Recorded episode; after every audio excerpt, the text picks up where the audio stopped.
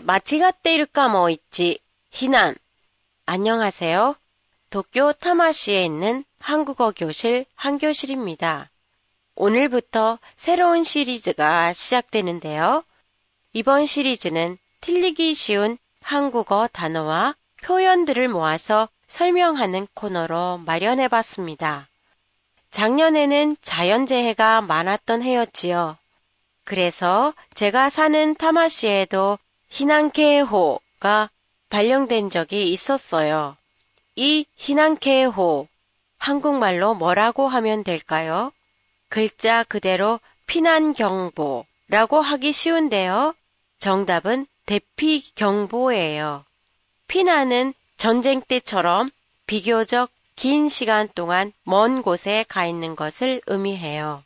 일본어의 소가이 처럼 멀리 안전한 곳으로 오랫동안 가 있는 거라고 생각하시면 돼요.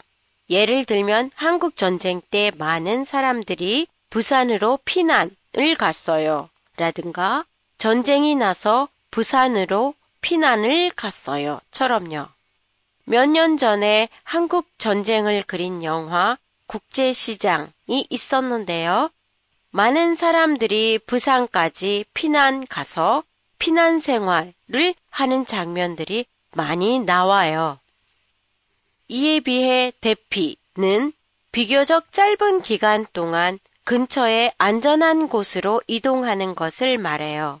지진, 홍수, 화산 분화가 일어났을 때처럼 일시적으로 잠시 근처에 학교나 안전한 건물로 피하는 것을 의미해요.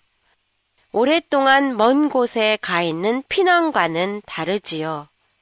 그리고 학교나 체육관 등 대피할 때 가는 장소를 대피소라고 해요. 지진이 나서 근처 학교로 대피하다, 대피소로 대피하다 라고 해요. 일본의 학교에서 자주 하는 희난訓練은 화재나 지진이 일어났을 때 잠시 안전한 곳으로 이동하는 훈련이기 때문에 피난 훈련이 아니라 대피 훈련이라고 해야 돼요. 페이스북 페이지에서 오늘의 팟캐스트 내용을 일본어로 보실 수 있습니다. 안녕히 계세요.